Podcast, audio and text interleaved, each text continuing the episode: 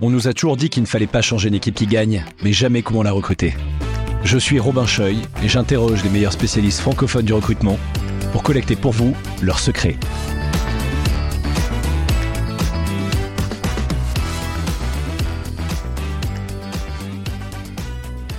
Bonjour tout le monde, bonjour Nicolas. Bonjour Robin. Bienvenue sur euh, Une équipe qui gagne. Euh, donc Nicolas, toi tu es le cofondateur d'une boîte de conseil qui s'appelle IGO, IGO, et euh, tu aides notamment les entreprises à améliorer la rétention. Et c'est de ça qu'on va parler aujourd'hui parce que tu as toute une recette, notamment inspirée du product management, sur comment améliorer la rétention, comment faire changer les choses en interne. Et la rétention, c'est un sujet que je pense qui est très important et très critique pour tous les recruteurs et recruteuses parce que généralement, quand il y a un problème de recrutement, on l'attribue à du sourcing. On veut plus de top of funnel, plus de candidats, on veut rencontrer plus de monde. Et très souvent, le problème, il n'est pas sur le sourcing, il peut être sur la rétention. On a trop de personnes qui partent et donc on se retrouve avec trop de recrutement. Ou à l'inverse, en fait, la, boîte n'est pas euh, assez bien valorisée, les gens ne sont pas heureux, donc ils parlent mal du produit si on s'inspire du produit et réfère assez peu le produit. Donc ça devient beaucoup plus difficile de recruter. Donc euh, ça, c'est ce qu'on voit typiquement quand on a des mauvaises évaluations sur Glassdoor. Donc la rétention, c'est vraiment le cœur et ça semble, ça semble évident. Et il y a plein d'impacts aussi à retenir ses employés. Bah, ça coûte moins cher que d'en recruter de nouveaux, parce que les personnes sont, aussi les personnes qu'on veut retenir qui sont déjà efficaces, etc., etc., etc. Donc il y a des gros impacts, notamment en termes de chiffre d'affaires, de revenus. Pour autant, c'est pas simple à mettre en place. D'où euh, toi ton expertise que tu as accepté de partager. Donc l'objectif aujourd'hui, c'est en 30 minutes d'avoir vraiment une masterclass sur euh, bah, toute la méthodologie que vous avez développée sur améliorer la rétention.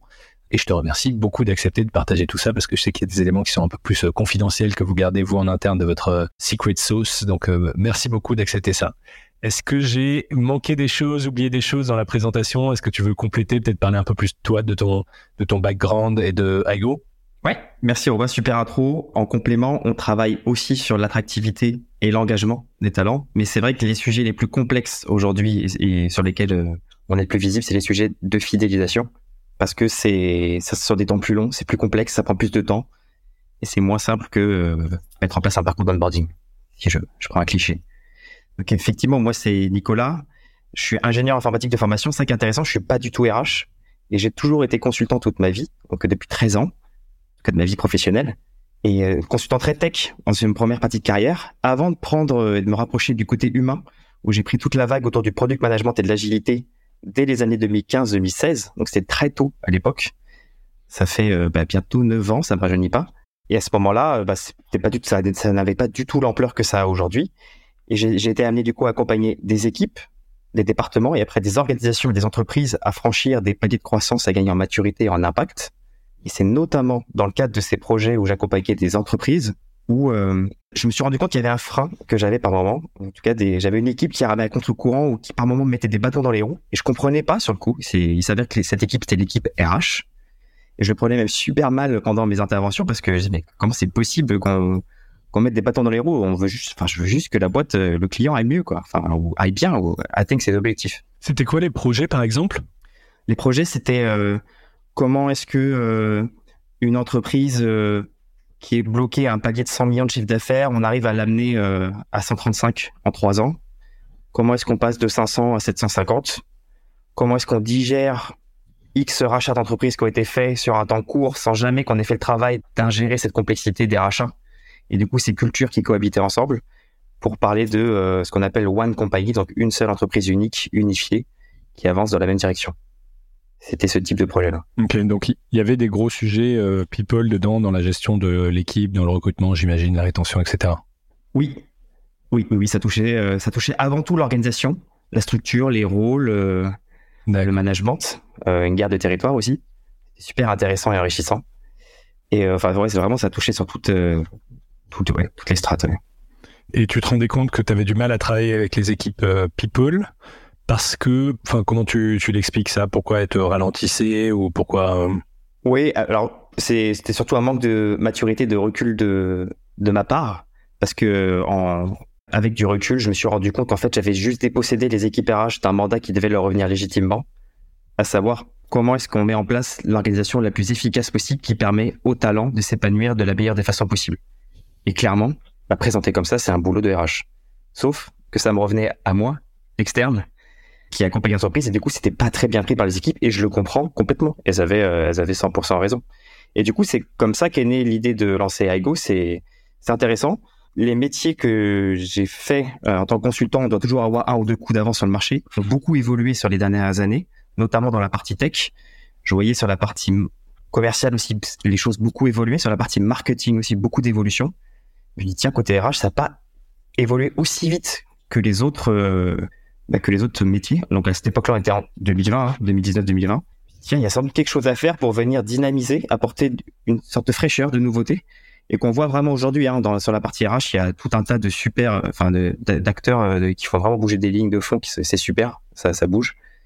Et du coup, on a, enfin, moi j'ai voulu apporter aussi ma pierre à l'édifice en lançant iGo, du coup, en venant euh, bah, remettre les RH au cœur de l'organisation pour les faire briller, en leur redonnant ce mandat-là de, euh, on vient porter l'expérience collaborateur et et mettre en place l'organisation la plus efficiente possible pour que l'entreprise puisse atteindre ses objectifs business.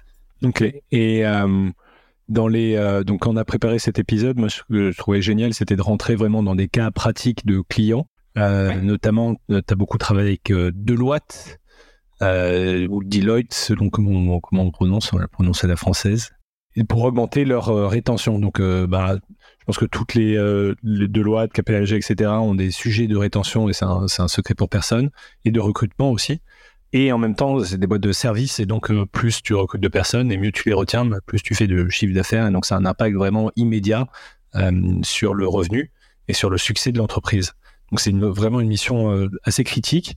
Est-ce que tu peux nous parler un peu plus de cette mission? D'abord peut-être les résultats que vous avez eus et pourquoi toi tu penses que ça a été un succès? Et ensuite déconstruire à partir de cette mission les méthodes que vous avez mises en place. Comme ça, bah, toutes les personnes qui écoutent peuvent aussi bénéficier de ces apprentissages.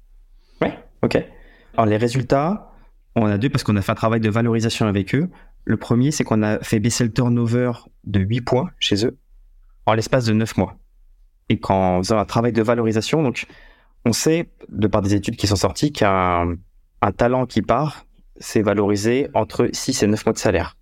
Et on a fait du coup la transposition entre le, les nombres de, bah, de personnes qui sont pas parties, du coup, qu'on a permis de garder.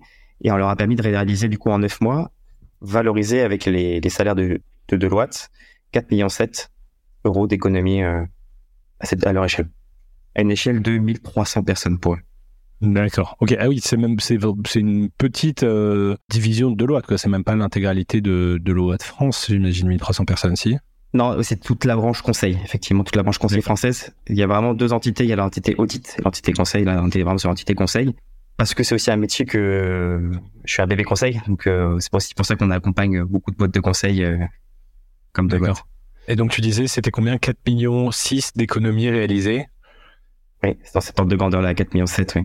4 millions 7 sur la base? Sur la base de, de 8 points sur le turnover qui ont été euh, baissés. C'est incroyable. Ah ouais, donc euh, même un, un, petit changement de, de 8 points, ça a un impact euh, immédiat. Et ça, ça prend juste en compte, c'est quoi? C'est le manque de productivité des nouvelles personnes recrutées Ça prend en compte les coûts de recrutement des nouvelles personnes, etc. Ou c'est vraiment total, tu penses? C'est une estimation haute ou plutôt une estimation basse? Non, c'est plutôt une estimation basse parce que au jeu des estimations, personne n'a raison, en fait, tout le monde a tort. Mhm. On prend systématiquement les estimations basses quand on explique nos, nos chiffres. Comme ça, bah, ça peut que monter en fait en termes euh, d'impact qu'on a. Parce qu'on tombe toujours sur l'expert qui cherche à déconstruire en disant oui, mais là vous avez pris 10 alors que c'est 9,5. Ok. voilà, grosse maille, euh, on est au moins à ça quoi. En l'occurrence, ce côté de loi, on a travaillé vraiment sur les trois plans. En fait, euh, ce, qui est, ce, qui est, toujours intéressant chez un client quand on arrive, c'est c'est de jauger là où c'est plus pertinent de mettre l'effort entre attractivité, attirer les bonnes personnes et les bons talents chez toi, engagement, comment faire en sorte qu'un talent il soit là à 100% chez toi? Pas forcément à 110 ou 120 parce qu'après il y a risque d'exploser en vol, mais à 100% et pas 70, 60 ou 80. Et euh, fidélisation, comment est-ce que tu t'engages dans une relation euh, longue durée? Sachant que suivant les, secteurs des structures, par exemple l'audit, il y a un turnover qui est très élevé dans ce, secteur-là, dans le conseil aussi, mais dans, l'audit encore plus. Ça fait sens d'investir plutôt sur l'engagement pour chercher à maximiser l'engagement des talents plutôt de s'épuiser à investir drastiquement sur la fidélisation. Parce que oui, tu vas gagner euh, peut-être 2, 3, 4, 5 points, mais tu vas pas faire baisser de 10 points ton, ton turnover, alors que tu auras un impact beaucoup plus fort en travaillant sur l'engagement. En tout cas, côté de Deloitte, on a avancé sur les trois fronts, et c'est vrai qu'on a eu de, des résultats euh, assez, assez marquants sur la partie fidélisation. Et en même temps, c'est ça qui est assez intéressant, c'est que pour toi, c'est vraiment un continuum, quoi. C'est pas simplement recruter et ensuite on s'arrête, c'est recruter, et ensuite engager. C'est vrai que ce point, on n'y pense pas suffisamment, quoi. Comment tu, si tu recrutes les meilleures personnes, mais qu'elles sont pas à fond, parce qu'elles n'ont pas les conditions, soit parce qu'elles manquent de motivation, soit parce qu'en fait, elles, ont, je sais pas, trop de meetings, par exemple, ou elles n'ont pas le matériel pour bien travailler, ben, elles seront pas efficaces. Et ensuite, la dimension rétention, parce que tu veux aussi avoir que les personnes qui soient efficaces restent. Donc, c'est, il y a vraiment un continuum. Comment est-ce que vous avez atteint cet objectif chez Deloitte de réduction de 8 points de la, de l'attrition? Euh, Est-ce que tu peux nous, nous, en dire un peu plus? D'une part, peut-être pas simplement ce que vous avez mis en place, mais enfin, pas forcément ce qui a marché, mais comment vous avez euh, attaqué le problème? Qu'est-ce que vous avez fait? Comment tu recommandes? Et, encore une fois, l'idée, c'est que toutes les personnes qui nous écoutent puissent reprendre un peu cette méthodologie pour l'appliquer euh, euh, chez eux ou chez elles. Très clair. Du coup, nous, ce qu'on fait, c'est qu'on vient transposer la philosophie, les concepts du produit qui est le bon d'où je viens, à la base, et on vient les appliquer dans l'écosystème RH. Donc, au lieu de parler d'expérience client, on parle d'expérience collaborateur. Les clients, ce sont les salariés, mais aussi les candidats, parce qu'on parle aussi d'expérience candidat pour attirer les bonnes personnes. Le produit, c'est le mode d'organisation et les processus qu'on peut mettre en place en interne. L'équipe produit, c'est l'équipe RH. Alors modulo des ajustements, parce que nous on a la conviction que justement cette équipe RH, comme les équipes produits, doit être pluridisciplinaire et du coup en ce sens doit embarquer différents profils de métiers et pas uniquement des profils RH classiques. Je pense notamment à des profils de consultants. je prêche pour ma paroisse, mais un consultant c'est câblé pour passer d'un point A à un point B le plus rapidement possible sans trop de casse. C'est notre mission. C'est ce pourquoi on est, on est formé, en fait. Et, euh, en l'occurrence, bah, il y a assez peu de métiers qui sont formés à faire ça, passer d'un point A à un point B. Surtout que c'est toujours dans des situations complexes. Et l'humain, on sait que c'est ce qu'il y a de plus complexe. C'est, ce qu'il y a de plus complexe au monde. Donc, ça paraît super pertinent d'avoir des consultants aussi internes au sein de ces équipes RH euh, pour travailler sur l'expérience collaborateur. Et également, ça dépend près des contextes, des experts. Des experts pour euh, venir automatiser des tâches, pour venir, enfin, comment dire, prendre des raccourcis sur des sujets. Je pense par exemple autour de l'intelligence artificielle. Bah, plutôt que maintenant, euh, c'est vrai qu'il y, a des métiers qui vont disparaître à terme, comme je pense euh, les métiers d'experts sur par exemple sur des conventions. Euh, par exemple, c'est la convention Syntec. C'est que la convention Syntec, bah, oui, il y a des experts sur ces, ces conventions-là. Bon bah demain, tu, je, je, suis un bête et méchant, bien sûr, il y a des subtilités, mais tu viens plugger un, chat, un beau chat GPT sur sur le PDF de la convention Syntec, tu viens interroger, et tu as toutes les réponses que tu veux, et ça te prend 10 secondes et 24 heures sur 24 7 jours sur 7. Donc ça, voilà, nous on a vraiment la conviction en tout cas que les équipes RH doivent évoluer vers euh, un côté très pluridisciplinaire. Autre point, bah, on parle de sprint en agilité. Nous, de notre côté, on parle de saison euh, parce que les sprints, c'est sur des temps assez courts. Si on prend l'agilité, on est sur des temps de 1 à 4 semaines. Dans, dans, notre approche, on est plutôt sur des temps de 6 à 12 semaines parce que c'est de l'humain, c'est plus complexe, ça prend plus de temps. Donc vraiment, on vient transposer toute cette approche produit et très concrètement euh, aussi ce qu'on fait euh, et ce qu'on a fait du coup côté euh, côté de Deloitte comme pour tous nos clients, on est extrêmement collaboratif dans l'approche. On n'arrive jamais de façon prescriptive en disant OK, vous vous avez ça, faut que vous alliez au fond à gauche, troisième à droite et, et, voilà. On arrive toujours de façon très humble en disant OK, votre contexte il est propre, votre histoire c'est la vôtre. Nous on a juste des techniques pour vous faire avancer, vous cadencer et aller très vite, qu'on appelle chez nous la méthodologie. Mais par contre, ce que vous vous devez faire, vous le savez. Et donc, on, on fait toute une phase qu'on appelle d'observation de diagnostic au démarrage pour comprendre quel est le terrain de jeu, le cadre dans lequel on, évolue. Pour vraiment remettre à plat, bah, du coup, chez le client, ce qu'on appelle chez nous une prise de pouls. Donc, pour ça, on fait des interviews. Euh, L'objectif de ces interviews, ça va être de faire remonter et émerger ce qu'on appelle, enfin, ce que j'appelle les balles de fond de cours. Est-ce qu'il y a des sujets piquants qui émergent quand on discute et quand on pose les bonnes questions pour avoir les bonnes réponses auprès d'interlocuteurs? Quand on fait remonter euh, bah, ces sujets de fond, on construit après euh, un questionnaire sur mesure pour le client qui va permettre bah, de vérifier oui ou non est-ce que cette hypothèse, en tout cas ces sujets qui sont montés, sont validés par la globalité des talents de l'entreprise ou pas, ou si, si, c'est un cas isolé. Ce qui va permettre du coup d'avoir le pouls sur tout un tas de thématiques qu'on demande aussi aux talents de classer, suivant ce qui est important pour eux. Parce que on a aussi eu des cas d'entreprise où euh, souvent les clients sont, sont, très conscients des choses qu'ils doivent améliorer et sont pas conscients de la priorité de l'importance que ça on a eu des cas d'entreprise où les clients mm. travaillent sur un sujet, mais quand on fait notre classement, on se rend compte que c'est l'avant-dernière thématique. Donc en fait, c'est super, tu travailles dessus, mais en fait, personne t'attend là. Dessus. Par contre, t'as attendu sur d'autres sujets comme euh, ton le rôle du manager, la reconnaissance dans, dans l'entreprise. Mais là, tu travailles sur quelque chose où personne t'attend dessus. Donc c'est cool, mais c'est pas c'est pas ce qui va apporter de la valeur. Et surtout, ce qu'on fait aussi, on apporte aussi une, une, une approche très très analytique Donc la donnée, toute la donnée qu'on récolte, on la segmente sur tout un tas de critères, comme euh, les rôles, les grades, comme aussi les années d'expérience, comme les années d'ancienneté dans l'entreprise. On prend en général trois, quatre critères comme ça qui permettent de segmenter la donnée et de voir. Et moi, c'est ce que c'est de mes parties préférées, d'essayer de détecter des aberrations. Les aberrations, c'est de voir si, par exemple, quand on filtre la donnée d'une certaine façon, et eh ben, quand on voit la note globale, c'est une note, euh, admettons 7, 7 sur 10 sur une thématique donnée. Et là, on va chercher l'aberration. On va dire, tiens, on se rend compte que les profils entre 3 et 5 ans d'ancienneté dans l'entreprise, il y a un décrochage, il passe à 5. Et après, à partir de 5 ans, il repasse à euh, 8,5. C'est vrai qu'avec toutes, les, toutes les notes lycée de toute ancienneté, on arrive à 7. Mais on voit qu'il y a un décrochage entre les profils de 3 à 5 ans. L'exemple l'exemple est pas au hasard, c'est le cas générique qu'on observe en général. On observe qu'entre 3 et 5, 3, 5 ans, 3, 6 ans, c'est la zone où il y a le plus de décroche. Parce que c'est un moment aussi où le talent est là depuis un certain temps. Il se dit, OK, comme en relation, ça fait 3 ans, qu'est-ce que je fais? Est-ce qu'il faut que je bouge? Est-ce qu'il faut que j'aille voir d'autres choses? Sachant qu'en général, les promotions sur des rôles plus clés de management se font pas avant 4, 5, 6 ans. Donc, euh, c'est vraiment, c'est un peu la, la, vallée, la vallée de la mort que j'appelle ça où euh, bah, la personne n'a pas n'a pas un rôle euh, managérial en général. Il y a toujours des exceptions. Et ça fait un certain temps qu'elle est sur un rôle opérationnel et non, du coup voilà. Donc c'est intéressant à observer euh, en segmentant les données. Et c'est ça qu'on monte en disant bah tiens, si tu travailles spécifiquement de façon très pointue sur ce sujet, donc sur ce public de 3 à 5 ans de chez toi, en leur apportant ça, parce que c'est ça qu'ils attendent, tu vas avoir un impact énorme tout de suite en très peu de temps. Et c'est ça que on fait. du coup, on vient vraiment segmenter la donnée pour voir exactement où est-ce qu'on doit taper chez le client, sur quel type de population, de quelle façon, et qu'est-ce qui est important pour euh, chacune des populations, qui permet du coup de façon très chirurgicale d'avoir un impact et d'amener beaucoup de valeur en très peu de temps derrière. Quelles sont les questions que vous posez lors de la l'étude? C'est c'est quoi? C'est fait en personne ou c'est un formulaire qui est distribué? Combien est-ce qu'il y a de questions? Quelles sont les questions typiques que vous posez et qui peuvent fonctionner? Oui. Alors, on le construit en deux temps. On le construit avec un premier temps d'interview. Et après, à la lumière des interviews, on est en capacité de construire le questionnaire sur mesure. Et dans des types de questions qu'on peut avoir, c'est euh, mon manager euh, m'inspire et me donne envie de me dépasser au quotidien. Ça, c'est pour évaluer la, la pertinence du, de l'équipe managériale. Donc ça, c'est évalué de 1 à 10. Voilà. À chaque fois, on, on pose une question euh, sur une échelle de 0 à 10 dans quelle mesure est-ce que tu trouves que ton manager euh, te donne envie de te dépasser au quotidien?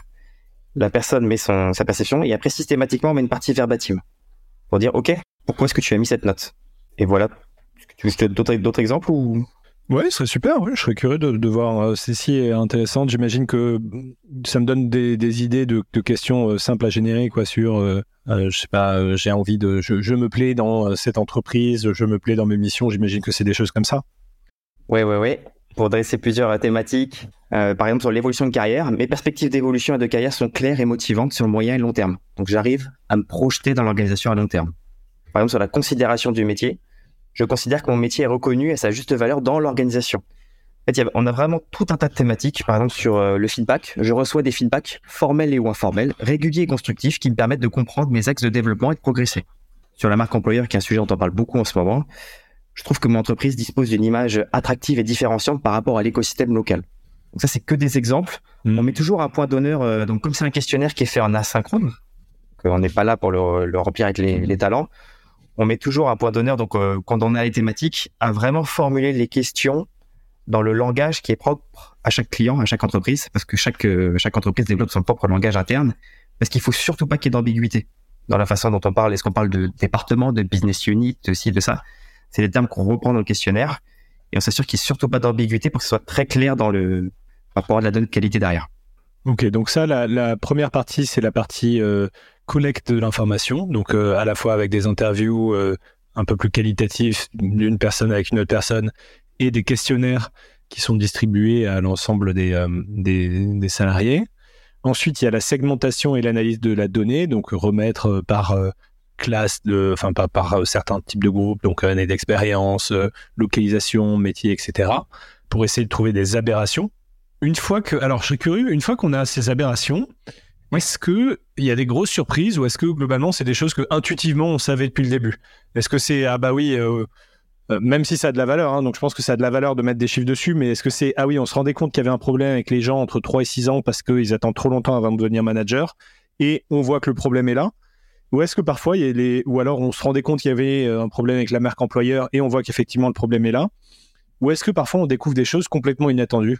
Il y a quelques surprises par moment, notamment dans les verbatim où, comme c'est vraiment anonyme et qu'on est vraiment, on a un rôle vraiment nous de tiers neutre de confiance où enfin c'est super important que les personnes puissent bah, s'exposer et, et, dire ce qu'elles ont sur le cœur. Donc il y a donc il y a des surprises par parce que des on a toujours des belles punchlines en général qui ressortent avec des personnes qui se défoulent.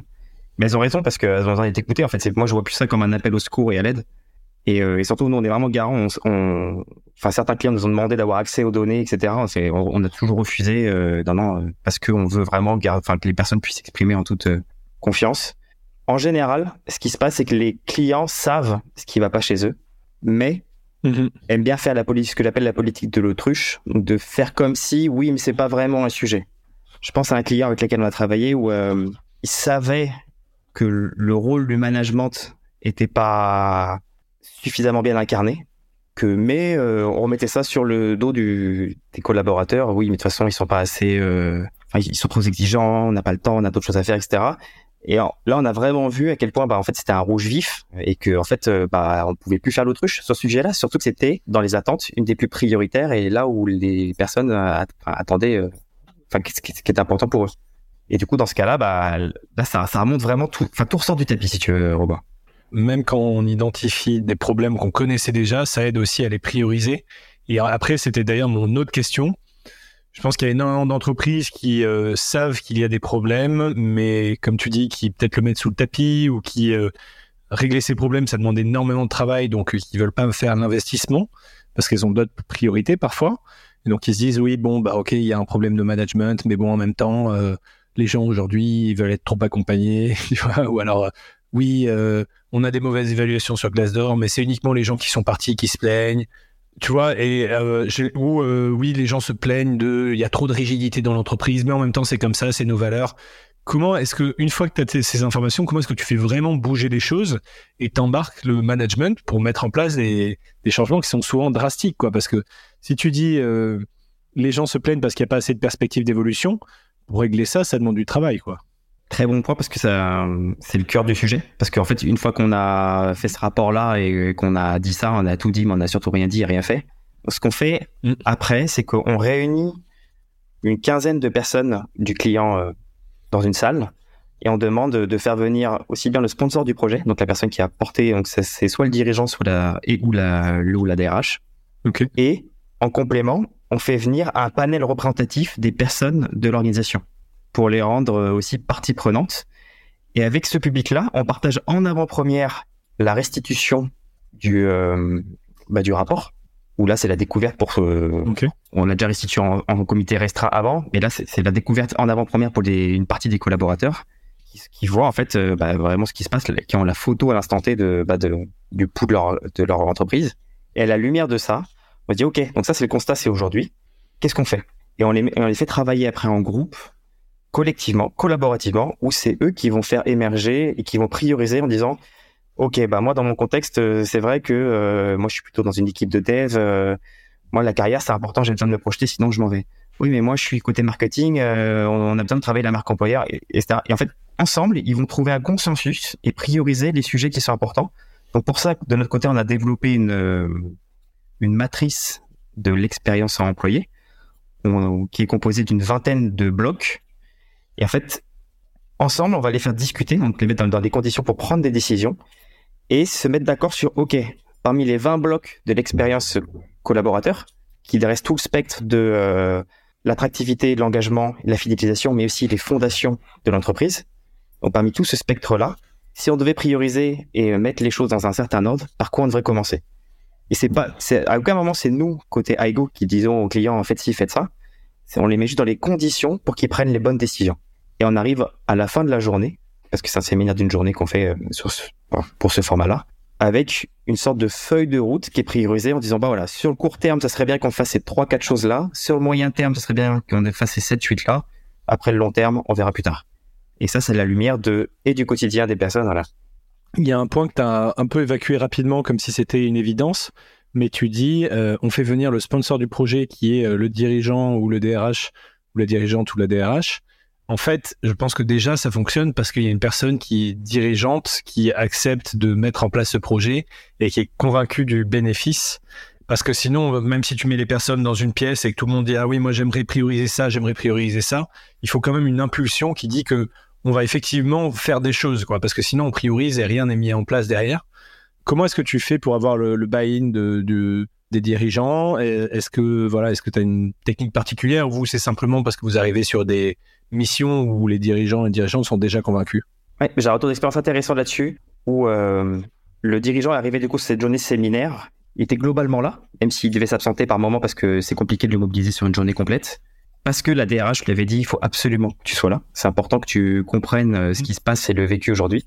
Donc il était là notamment pour toute la partie restitution. Et là, il a pris conscience qu'en fait, bah, que tout n'était pas rose, qu'il y avait des sujets de fond et que, euh, bah, qu'en fait, euh, enfin oui, il fallait faire des choses en fait. Derrière, lorsque toute la dynamique collective s'est mise en place avec euh, la quinzaine de collaborateurs de son entreprise, ils sont mis tous en mode, bah, on va trouver des solutions, tac, on va faire ça, on va faire ça, etc. Il a, il les observait beaucoup. Il s'est pris une claque en fait. Il s'est dit, mais c'est extraordinaire de voir des personnes de, l'entreprise prendre autant à cœur ce sujet-là et de se dire bah en fait c'est par moi et c'est pour moi que je le fais en fait en tant que collaborateur et de prendre ce sujet à cœur. Et là, à un moment, il a même appuyé sur le bouton pause euh, pendant le séminaire et il dit attendez, là on commence à dire des choses, dire qu'on va faire ça, qu'on va faire ça. Ce n'est pas dans le plan stratégique de l'entreprise. Par contre, tout ce qui se dit, moi ça me Enfin, il se passe des choses ultra pas, enfin ultra importantes là depuis ce matin. Je vois une telle énergie dans la salle. Je veux qu'on là on appuie sur pause temps mort. On a juste une discussion tous les 15 ensemble est-ce que ce sujet d'expérience employée doit devenir un, sujet stratégique là maintenant qu'on doit ancrer? Parce que c'est pas le cas. Et euh, bah, il y a eu cette discussion avec euh, sur lequel bah, nous on est plutôt resté en dehors parce que c'était quelque chose de plutôt bah, de, à avoir avec avec les personnes. Ils sont ils sont arrivés au consensus que bah oui c'est clé c'est capital si l'entreprise veut atteindre ses ambitions et sa croissance espérée alors ils sont obligés ils, ils vont pas avoir le choix mais de faire ce, de ce sujet à, à des piliers, euh, comme ils appelaient ça chez eux, des piliers stratégiques. De, bah de et c'est ce qui a été fait du coup. Et c'est c'en est devenu un, mais c'était pas du tout euh, le cas le, le, matin quand quand le DG est arrivé quoi. Intéressant, ouais, c'est exactement de ça que je parle quoi. Comment est-ce que tu fais pour être sûr d'avoir un, un, alignement stratégique? Parce que sinon le, le, DG il y a aussi un risque que la personne dise euh, ok, vous êtes bien beau, mais moi, mon objectif, c'est de vendre plus de micro-ondes euh, ce trimestre. Donc, euh, tout le monde retourne dans des micro-ondes. On parlera d'expérience candidat plus tard, quoi, des expériences collaborateurs plus tard. Ouais. Ouais. Et il faut surtout beaucoup d'humilité pour le dirigeant. C'est que je l'ai pas dit, mais il faut beaucoup d'humilité parce qu'il doit se mettre un petit peu à nu en disant bah ouais, en fait tout n'est pas tout rose chez nous. Il y a beaucoup de gris et en fait il y a même du rouge et bah, on va faire mieux. Et c'est ouais, ça demande beaucoup d'humilité. Il faut il faut qu'il l'ait. Et pour débloquer cette humilité, donc tu disais beaucoup t'inspirer du langage du product management. Euh, donc tu faisais le parallèle entre euh, le, client et euh, le collaborateur, entre le produit et les process internes, etc. Il y a une autre chose que tu fais aussi, c'est d'utiliser le langage du CFO de la finance. Et ce que tu disais au tout début quand tu disais, bah voilà, réduire le l'attrition de 8 points, ça nous fait gagner 4,7 millions d'euros par an. Ça, c'est aussi une bonne manière de s'adresser aux dirigeants et au CFO parce que euh, tant qu'il n'y a pas de valeur qui est mise sur le problème, c'est difficile de le euh, stratégiser, enfin de, le prioriser, pardon. Et, en partie, même le dirigeant qui lui aimerait euh, peut-être apporter ce sujet à une réunion stratégique, à un, board, etc., a besoin de pouvoir dire, écoutez, moi je pense que c'est une priorité parce que là, pour l'instant, on perd 4,7 millions d'euros par an sur ces problèmes de rétention. Donc, il faut absolument qu'on le résolve maintenant. Donc ça, c'est un deuxième apprentissage quand même. Je sais pas si c'est délibéré ou pas, mais utiliser le langage de la, finance pour mettre une valeur sur les problèmes, ça permet aussi de faire changer les choses. Effectivement, il y a beaucoup de coûts indirects. En plus, euh, dès que tu touches au sujet humain, et c'est toujours compliqué de mettre un, euh, un prix euh, précis derrière. Donc nous, on met toujours un point d'honneur à valoriser l'impact. C'est pas toujours évident, mais on met un, en tout cas à donner des fourchettes de valorisation d'impact parce que on sait que sinon t'es pas audible t'es pas audible au niveau du comité exécutif, du dirigeant. Ou, et, en fait, c'est ce qu'il faut pour que les équipes RH soient beaucoup plus audibles, c'est de se reconnecter comme ça au business. Parce que sinon, euh, si c'est juste pour mettre en place du bien-être ou le bonheur au travail, qui est en plus très, enfin, qui est décrié, ben, en fait, t'es pas audible. Si la finalité c'est le bien-être, mm. t'es pas audible et ça va pas, ça va pas le faire. Ok. Est-ce qu'il y a des grands chiffres qui sont connus euh, Tu vois, je, crois que dans le recrutement, on dit par exemple qu'un mauvais recrutement, c'est euh, le coût d'une année de salaire, donc ça permet d'avoir un peu des ordres de grandeur. Est-ce qu'il y a des grands chiffres dans la rétention comme ça, ou des endroits où tu nous conseilles d'aller chercher des chiffres? Parce que si on travaille dans une, dans une boîte de 30 personnes, c'est plus difficile de, euh, de vraiment estimer, donc on va plutôt utiliser des, estimations de marché. Est-ce que tu as des, recommandations pour récupérer ces chiffres? Plus en plus d'études qui sortent. Gallup, euh, GA2LUP en, fait, parce que euh, il s'avère que les entreprises ont beaucoup investi sur le, recrutement. C'est beaucoup musclé post-Covid et avec des vrais budgets dédiés. Et ben, on se rend compte aujourd'hui que effectivement, c'est pour remplir un panier qui est bah, ça coûte très très cher. Et celui que je préfère, euh, j'ai plus la source là en tête, mais c'est euh, la valorisation d'un départ qui est estimé entre 6 et 9 mois de salaire, qui est énorme. Ok. Et en même temps, euh, et à chaque fois que j'entends ces chiffres, je me dis oui, un départ est valorisé 6 à 9 mois de salaire, mais euh, une personne finira toujours par partir et il y a aussi un, tu vois, du positif dans le départ d'une personne, la rotation. Euh, je sais que nous, chez Suite, par exemple, notre volonté, c'est pas du tout que les gens restent 10 ans dans la boîte, tu vois. Je pense que c'est pas du mm. tout notre, notre vision et on est très content si les gens restent 3 ans et ensuite ils vont dans une autre boîte, apprennent d'autres choses, reviennent éventuellement. on trouve ça aussi, aussi sain, quoi. Oui. Je sais pas ce que tu en penses de ça il y a un sujet du coup sous-côté sur lequel on travaille aussi qui s'appelle l'offboarding, qui est super important dans les boîtes de conseil. Parce qu'un consultant qui part, potentiellement, il peut se faire internaliser parce que consultant, c'est quand même un, métier assez fatigant et en général, au bout de 10-15 ans, il y a beaucoup de personnes qui se font internaliser. En fait, les personnes internalisées, c'est potentiellement tes futurs clients de demain. Tu as tout intérêt à partir en super terme. Et je sais qu'il y a certaines boîtes comme les Big Four euh, ont même des réseaux euh, d'alumni, des anciens, qui ont des rôles clés dans les bah, dans des grands comptes euh, client final et, euh, payent même des week-ends à, ce réseau d'alumni pour qu'ils puissent se retrouver ensemble euh, dans une villa somptueuse euh, le temps d'un week-end et reconnecter avec les anciens. C'est très intelligent. Oui, et puis en plus, ces personnes-là peuvent aussi revenir. Tu vois, elles peuvent aller prendre de l'expérience ailleurs et revenir plus tard. Et... Mais tout ça, ça se retrouve quand même comment dire, ça se retrouve quand même dans cette euh, étude de, que vous faites parce que les gens peuvent partir tout en étant très contents de l'entreprise et peuvent dire, bah, moi j'ai une super expérience, je pense que maintenant j'ai besoin d'autre chose, je vais chercher autre chose ailleurs et puis ensuite peut-être que je reviendrai, je rapporterai et puis je peux revenir apporter cette expérience aussi aux personnes qui sont toujours dans le poste, dans le poste, etc. Ok, ça partir en tant qu'ambassadeur et, euh, et tu peux même avoir des, des amis tu vas, ok, tu ok, je suis parti, mais c'était une tellement de super expérience, j'ai pris ça, j'ai pris ce que j'avais à prendre. Exactement. comment d'y aller parce que tu auras, voilà. Exactement, euh, exactement, c'est clair. Ok, très clair. Euh, Peut-être pour finir, est-ce que tu as des, euh, des conseils, tu vois, on, on, avait listé pas mal de points qu'on voulait adresser aujourd'hui. Est-ce que tu as deux, trois conseils que tu aimerais donner à notre audience aujourd'hui Soit des choses que tu as découvertes auxquelles tu t'attendais pas du tout euh, dans les différentes missions, soit chez Deloitte, chez, d'autres clients, ou tu vois des apprentissages vraiment euh, précieux que tu aimerais, euh, que partager aujourd'hui? Ouais, alors quelques points que je peux lister, c'est que, enfin que j'ai observé surtout, c'est que les clients arrivent toujours avec une solution en tête et qu'il faut sans cesse les recentrer sur oui mais c'est quoi le problème? Et est-ce qu'on est sûr que le problème c'est bien une cause et que ça soit pas une conséquence? Et remonter jusqu'à la cause racine parce que tant qu'on traite pas la cause racine, ben on traite que des conséquences et en fait on met des rustines sur euh, alors qu'il faudrait changer le pneu. Donc c'est c'est vraiment revenir euh, et, bien prendre le temps. C'est contre-intuitif, hein, mais de, de traiter le problème. Autre point qu'on voit souvent, c'est arrêter d'essayer de penser à la place des autres personnes et juste leur demander leur avis. Nous, on a vu la force euh, et c'est quelque chose qu'on fait beaucoup.